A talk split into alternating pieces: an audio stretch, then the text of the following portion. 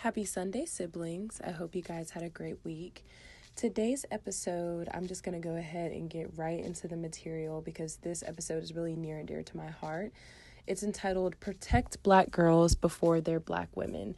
And I think it's important because I see a lot of hashtag protect black women going around social media, but I don't think we grasp um, culturally or societally grasp the weight of what protect black women really means. And I think a great way to highlight the importance of protecting black women is to go back to the beginning um, whenever these black women were black girls and this this idea came to me um, as i was trying to reflect on my own time as a black girl in elementary and middle school and i just couldn't remember you know, my worst memory, my best memory, and I thought maybe I'm not alone. So I surveyed a bunch of um, black girls, um, black women on Twitter and Instagram to see how their experiences were during these times, um, just to see if we had any commonalities um, and to just point to a larger issue. And honestly, before I even get into reading the narratives, I just want to say I'm very grateful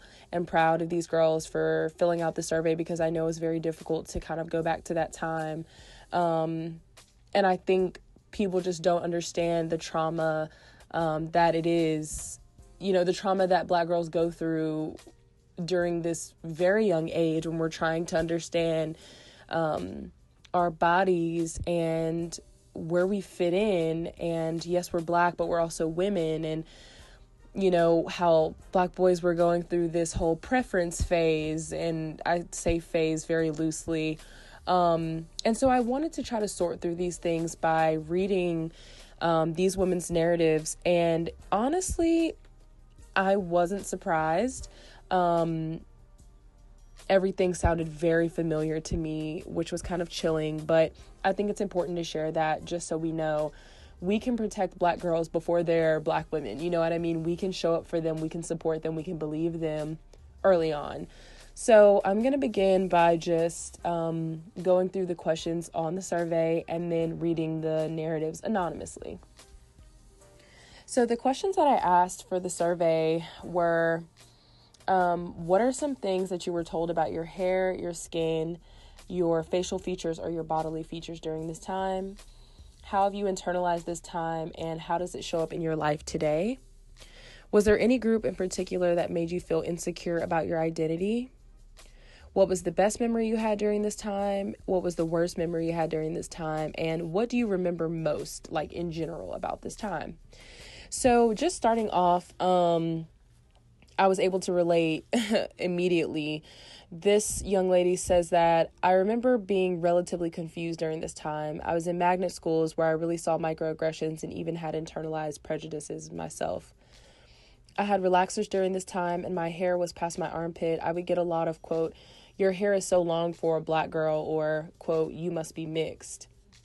I would also consider myself relatively light skinned back then, so I got a lot of, quote, at least you're not dark. And white people would say that they're going to tan to be my color.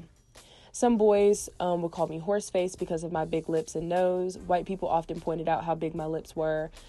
I didn't have a big butt, so I was told I was shaped, quote, like a white girl. And a lot of us um, can relate to this, I feel, with uh, body shaming coming from within our community and outside of our community. You're either too thick or you're too skinny. But plot twist you're going through puberty so like you don't really even understand what your body is doing and you're facing all this scrutiny early on um, she says that she was told she had good hair um, she goes, When I made the decision to go natural, I was really bummed when I saw that my hair was type 4. The good hair thing made me believe I had type 3 hair. I've always been insecure about my small butt after always hearing that I'm shaped like a white girl.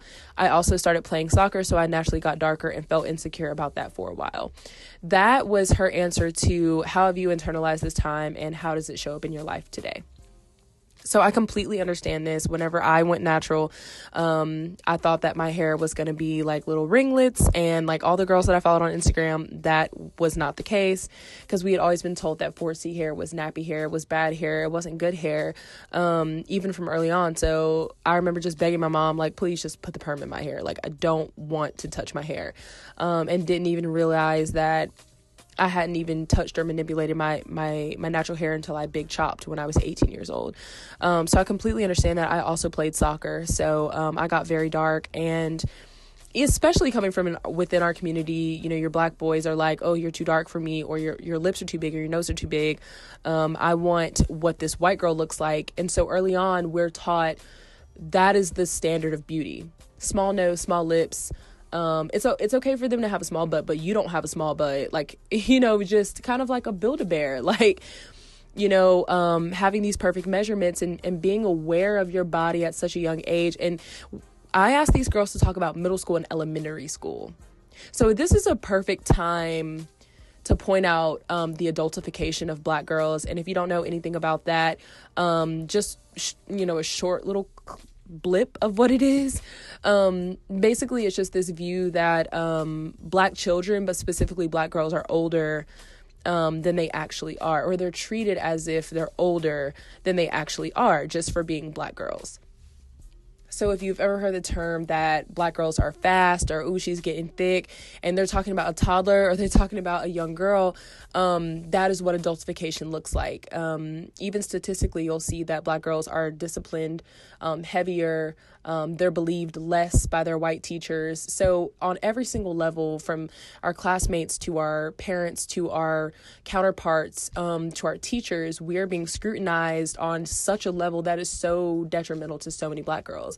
Um, and so, you have some that have prejudices, um, you know, against their own their own self. So it's like internalized self hate, internalized misogynoir. It's like wanting to get a perm and have wispies and lampshade and wear chacos and you know try to quote unquote um you know fit in and blend in um with white girls that you go to school with because you're like that's what the black boys want and that's who the white girls want me to be. And maybe I'm the only one in my gifted and talented class or in my school period. And I just I I need to be more like Sally and Rachel and Sarah. Like that is a pressure that has been put on to us for so long. So we we're we're already facing colorism, texture discrimination, um, body shaming, and adultification in elementary school. So that is why we start. We have to start and say protect Black girls, right?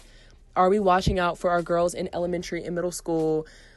You know, going through the woes of public school are we paying attention to them? Are we listening to our young black girls? By and large, the answer is no. But there's something that we can do about that, right? Like we can change the narrative. We can focus on bias training for white teachers. We can talk about adultification and about these problems at a very young age with our nieces, our nephews, the girls that we babysit. We can we can intervene at this point. And matter of fact, I'm not even done talking about this. Click the next episode for a part two and a wrap up. Um, if you really support and you're dedicated to Black women, you will listen and you will tune in, um, and you will and you will really see the importance of this continued conversation.